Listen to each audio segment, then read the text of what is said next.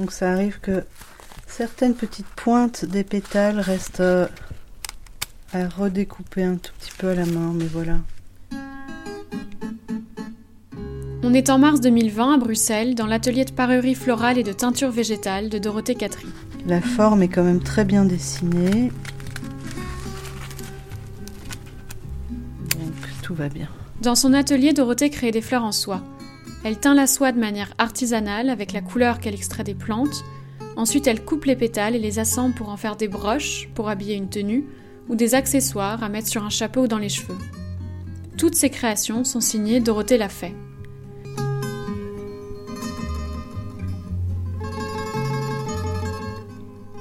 Bienvenue dans son atelier.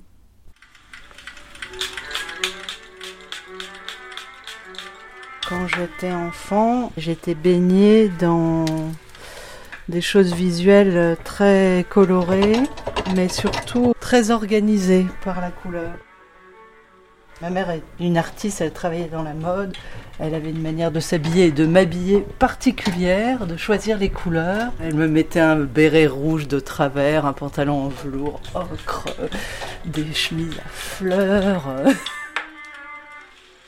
Et elle faisait euh, avec ses amis des dîners de couleurs. Et alors ça c'est drôle parce que je ne savais pas alors que c'était déjà de la teinture qu'elle faisait, de la teinture euh, végétale, mais donc elle teignait toutes sortes d'ingrédients. Je me rappelle d'un dîner rose où elle avait teint euh, plein de choses à la betterave. Les assiettes étaient assorties, puis évidemment la tenue des gens.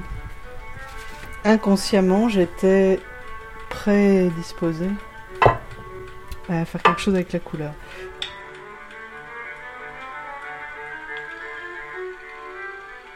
Qu'est-ce que tu réponds aux gens pour leur expliquer ce que tu fais? Je leur dis que je fais des fleurs, parce que ça, je trouve que c'est mignon à dire. Et puis, euh, c'est un peu intrigant parce que, bon, les fleurs, elles sont faites par la nature normalement, donc est-ce que je m'amuse à faire des fleurs? Un jour, d'ailleurs, quelqu'un m'avait dit ça à une enfant. Elle m'a dit, mais toi, t'as t'as pas un travail, toi, t'as un amusement. Ça, c'est un beau compliment.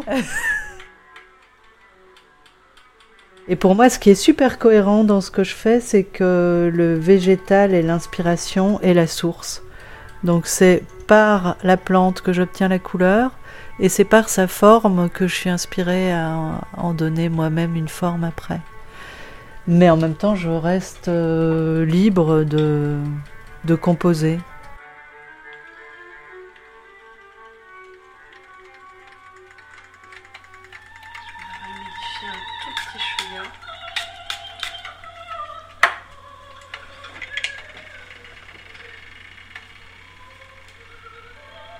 La teinture naturelle, euh, c'est de la chimie. C'est formidable parce que là, tout d'un coup, euh, il y a des choses qui se passent et puis euh, tu des surprises, tu apprends quelque chose. Il faut quand même savoir que c'est l'origine. C'est-à-dire que on a reproduit les molécules des plantes pour faire la teinture chimique. Mais avant ça, tous les textiles anciens, les tapisseries, euh, les indiennes, avant l'industrie Bayer et de la chimie, euh, c'était des couleurs qu'on obtenait avec des plantes, avec ces techniques de teinture végétale. Et donc le métier de teinturier, ben, c'était un chimiste. Donc euh, c'était un apprenti chimiste teinturier. Et les couleurs ne se valaient pas, et c'est ça qui est formidable, parce qu'on a perdu toute la notion avec la chimie. C'est-à-dire que dans un magasin il y a une pile de pulls. Ils sont tous à 29,50 euros. mais, euh, mais pourquoi le jaune est au même prix que le bleu? Et pourquoi. Euh, enfin voilà, ça a banalisé, ça a, mis tout, ça a tout nivelé. Alors que bah, il y a toute une histoire.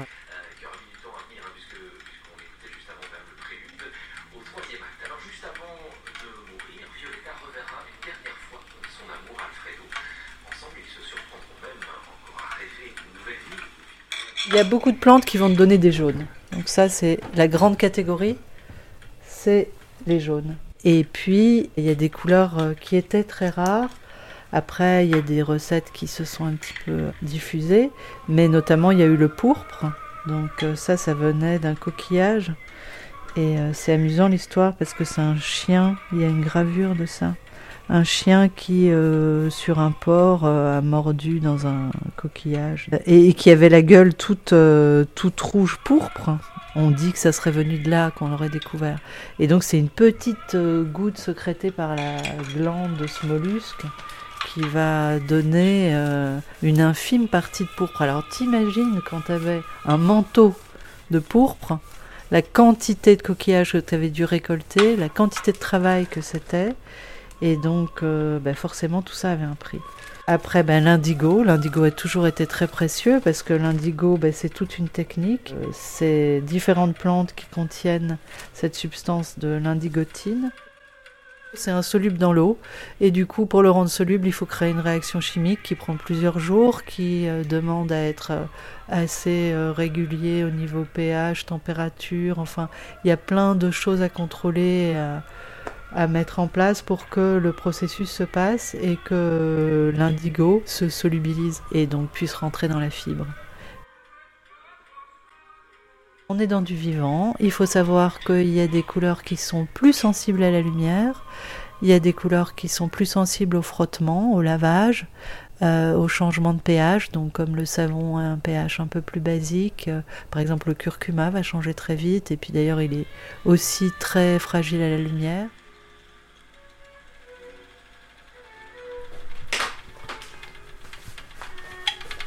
Quand j'étais costumière, je travaillais beaucoup moins avec mes mains parce que là, il s'agissait de plutôt travailler avec euh, ta sensibilité, ta psychologie. Euh.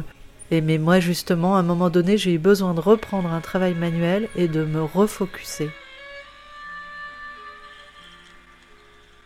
C'est quand même euh, assez envié aujourd'hui de travailler avec ses mains. Enfin, c'est précieux. Qu'est-ce que t'aimes toi dans ce travail-là? J'ai vraiment littéralement l'impression que je prends ma vie en main.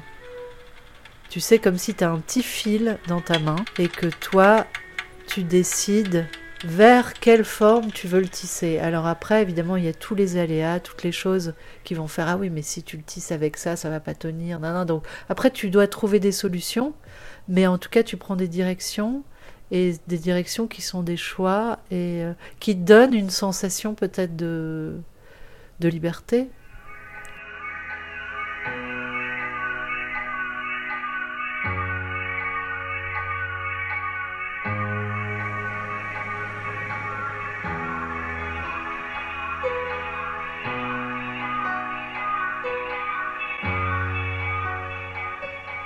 Le fait d'être artisan aujourd'hui, justement, de travailler quand même un petit peu dans la lenteur, d'avoir cette patience. Est-ce que tu trouves ça dur? Est-ce que tu trouves ça, Je trouve ça très dur parce qu'on te demande d'aller vite. Tu sens qu'il y a une pression. Alors, euh, je suis fascinée par le Japon. J'ai vraiment envie d'y aller. Ce qui est important pour eux, c'est pas le résultat, c'est pas de se dire ah waouh c'est incroyable, mais c'est de l'avoir fait. Et c'est d'avoir pris le temps et de une espèce de sacralisation euh, du, du faire. Ça, c'est un mot que j'adore. C'est pour ça que ça s'appelle Dorothée l'a fait parce que le verbe faire, c'est vraiment ça qui me porte. Tu peux regarder la définition du mot faire dans le dictionnaire. J'avais envie de, l'imprimer en poster, de faire quelque chose avec ça. On fait un objet, on fait un enfant.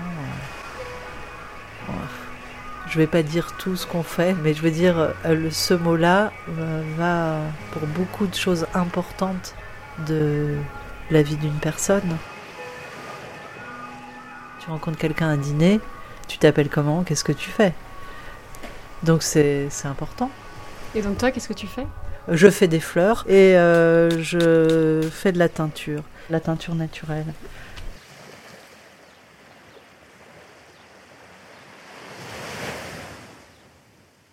Il y a quelque chose d'assez intime et solitaire qui se passe dans le geste de l'artisan. Et je pense que faire des choses avec les mains soigne. Je ressens un petit peu comme ça que des fois l'artisan euh, soigne peut-être euh, des, souffrances de, son passé, des choses, en créant euh, des objets ou en, manipulant des matières, en faisant, en transformant la matière avec ses mains et en s'isolant dans son atelier. C'est libérateur. bon, mais il y a plusieurs phases. Il y a des phases où tu reproduis des gestes qui sont des gestes qui sont rentrés en toi d'une manière un petit peu habituels, donc qui te permettent de d'être en sorte de méditation. Enfin, tu es occupé, tu es là en mouvement et en même temps immobile parce que bien souvent tu es, concentré, tu vois, pour que tes mains soient euh, d'une bonne dextérité, tu dois quand même te figer là, enfin. Mais tu es dans un certain mouvement, c'est un peu euh, similaire peut-être au moment où tu fais du vélo, ou tu fais une promenade en forêt. Euh, il y a un geste qui te permet de t'évader. C'est bizarre. Hein mais voilà, comme je te disais, j'adore écouter la radio parce que je pars vraiment dans ce qui m'est raconté là. Euh, tout ça m'habite. Et peut-être euh, plus profondément que si j'étais assise à rien faire sur euh, une chaise.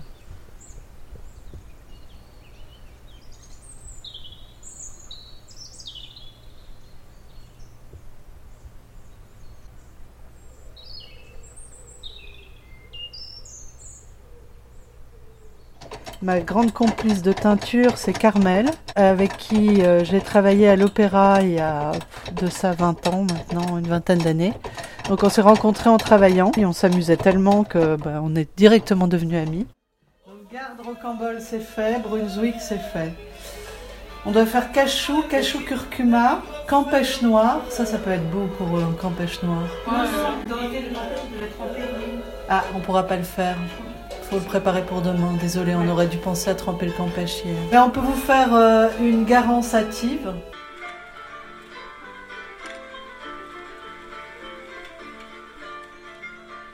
La teinture, c'est rendre soluble le colorant pour qu'il rentre dans la fibre et le rendre insoluble pour qu'il n'en sorte pas. Ça veut dire que tu dois l'emprisonner là. Si tu le retrempes dans de l'eau, il ne faut pas qu'il se resolubilise. Je travaille avec de la soie, puisque je fais des fleurs en soie. Il y a certaines plantes qui vont pas prendre si la soie n'est pas préparée, donc c'est ce qu'on appelle le mordançage.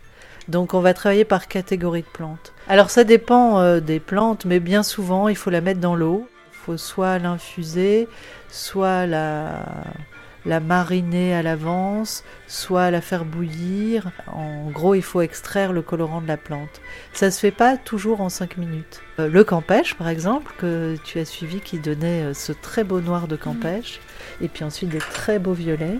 Donc ça, c'est un bois, un bois exotique. Lui, il demande à, euh, c'est-à-dire qu'on va pas teindre au campèche comme ça, là, tout de suite. Si on veut teindre au campèche, il faut d'abord qu'on le fasse mariner la veille. Donc euh, il faut un tout petit peu organiser, se dire bon bah le campèche c'est pour demain, on va le préparer. L'avocat c'est très simple. Ça c'est vraiment l'exemple type de l'ingrédient que tu trouves dans ta cuisine qui te donne un résultat super efficace parce que tu peux le faire sans mordançage et ça te donne des roses nude magnifiques. Alors tu obtiens des différentes tonalités de rose si tu travailles avec le noyau ou si tu travailles avec euh, la peau. Après, ce qui est très bien aussi, c'est l'oignon, la pelure d'oignon. Avec l'oignon rouge, on obtient ces pétales jaune verdâtre. La garance te donne euh, un très beau rouge. Hein, quand tu sais bien le faire, parce qu'elle ne te le donne pas euh, rapidement. il faut bien la traiter, la garance, elle est très sensible. Mais euh, elle te donne aussi un, rose que j'adore, qui est d'une fraîcheur euh, magnifique. Ça prend bien, regardez, c'est formidable. Formidable. Et plus on la laisse, plus ça prend. Plus elle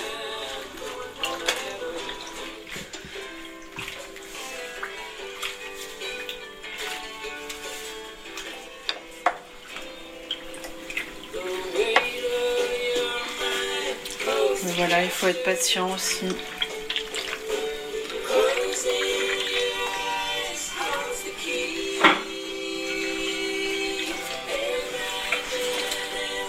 Le dégradé, c'est pas mal, ça nous permet de comparer les deux bouts après.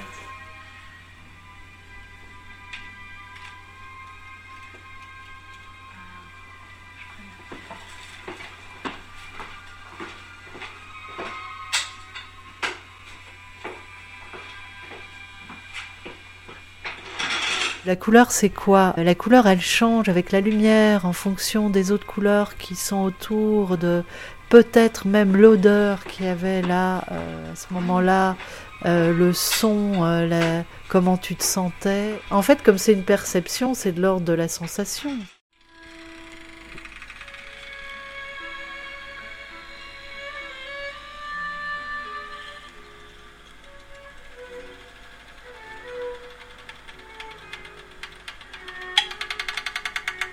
Comment communiquer avec euh, des gens qui voudraient une fleur? Bah, La couleur de leur fleur. Ah oui, mais j'aimerais bien une bleue, tu vois, une bleu ciel. Mais bon, euh, une bleu ciel, ça veut dire quoi? Donc euh, il fallait quand même, pour communiquer la couleur, de la couleur, pas seulement des mots. Et pour avoir de la couleur, ben, le système le plus courant, c'est un nuancier. Alors j'ai travaillé avec des nuanciers que j'ai, des nuanciers de peinture, euh, des nuanciers qui sont assez complets, le nuancier d'NCS. Mais finalement, je me retrouvais un petit peu coincée parce que je devais reproduire une couleur qui n'était pas une couleur que j'avais déjà teinte. Je préfère moi proposer, faire des couleurs euh, d'une manière un peu plus organique et pouvoir les proposer. Donc, comment faire? Tu crées ton propre système. Alors c'est ça qui est, ça s'est appelé les jardins. Ce système, eh bien, il est sur mon site internet et euh, donc il y a des parterres de pétales qui sont numérotés, qui portent un nom et qui permettent de commander une fleur. Alors, on sait qu'on aura une couleur ou des couleurs dans la fleur qui correspondent au parterre qu'on a choisi.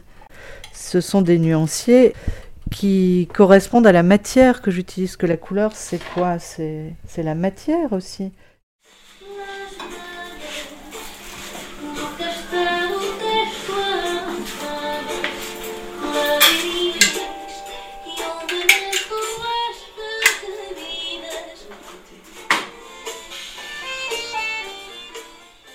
Un moment où je me posais des questions, où je travaillais comme costumière. Et j'avais rencontré cette amie dans la rue qui m'avait dit il faut se spécialiser, Dorothée. Tu sais qu'il y a par exemple des femmes qui font des fleurs toute leur vie. J'ai trouvé ça fascinant. Mais voilà, je me disais comment je pouvais faire pour faire des fleurs toute ma vie, parce qu'il faut être quand même drôlement outillé pour faire ça d'une manière si spécifique. Parce que je savais qu'il y avait tous ces outils pour faire des fleurs. Et voilà, ben, je pense que ça devait être sur mon chemin parce que quelques années plus tard, j'ai rencontré une dame qui m'a vendu quatre générations d'outils. Je suis arrivée chez elle euh, le bonjour, quoi. Donc là, je pense que ben, il fallait que je le fasse. C'était euh, son héritage à elle, ses outils, puisqu'elle avait appris avec sa tante, qui avait appris le métier avec euh, un autre monsieur. Enfin voilà, il y a quatre générations. Évidemment, je voulais aller travailler chez elle pour euh, apprendre à utiliser tout ça, quoi. Bon, dans le peu de temps que j'ai eu, c'était pas vraiment possible de tout apprendre. Et puis voilà, ça, ça demande vraiment du temps. Comme elle, elle n'en avait pas beaucoup puisqu'elle partait en France. Je lui ai montré une fleur que j'aimais bien et puis elle a très vite compris ce que je voulais, parce qu'elle m'a appris à faire une fleur que je continue à faire.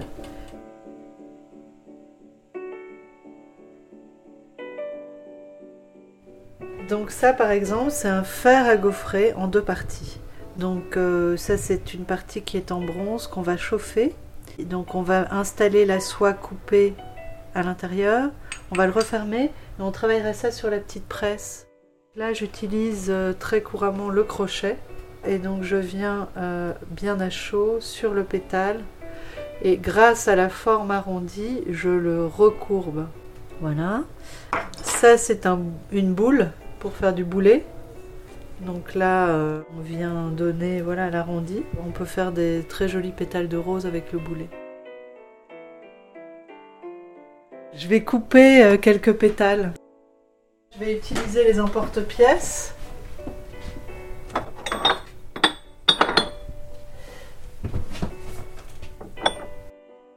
Et surtout la machine ça c'est une presse hydraulique mais manuelle donc ça demande quand même un petit effort physique.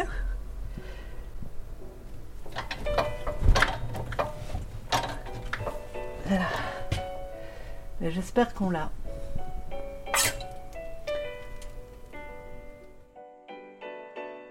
Que je trouve très important, voilà, c'est pour faire le lien avec la teinture naturelle, c'est que comme toutes ces choses, ben, elles deviennent précieuses parce que ça, ça prend beaucoup de ton temps. Donc ça, c'est précieux dans une vie, tout ton temps.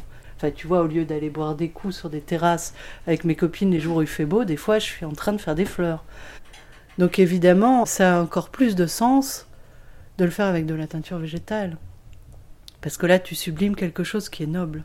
Donc c'est pas une histoire de perfection, mais c'est une histoire de soin et de de respecter ce que tu fais. Et euh, pour respecter ce que tu fais, il faut pas le faire vite vite. Et tout ça, ça se voit. Je veux dire, quand tu as fait un dîner pour quelqu'un que tu apprécies ou pour un groupe d'amis et, que, ben, en plus de ça, tu as fait une belle table, tu as allumé des petites bougies, ben, les gens rentrent, ils, sont, ils sentent toute cette attention. Ça, ça enveloppe. On va essayer de faire croustiller le pétale. Des fois, tu entends le petit bruit croustillant. Tu penses que je pourrais l'entendre là? Ben, viens tout près parce que. En général, ça croustille bien quand il est bien humidifié et que l'outil est bien chaud.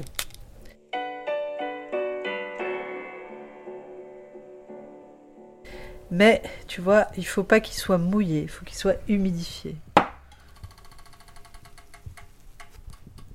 Là, il a bien croustillé. Je sais pas si tu l'as entendu.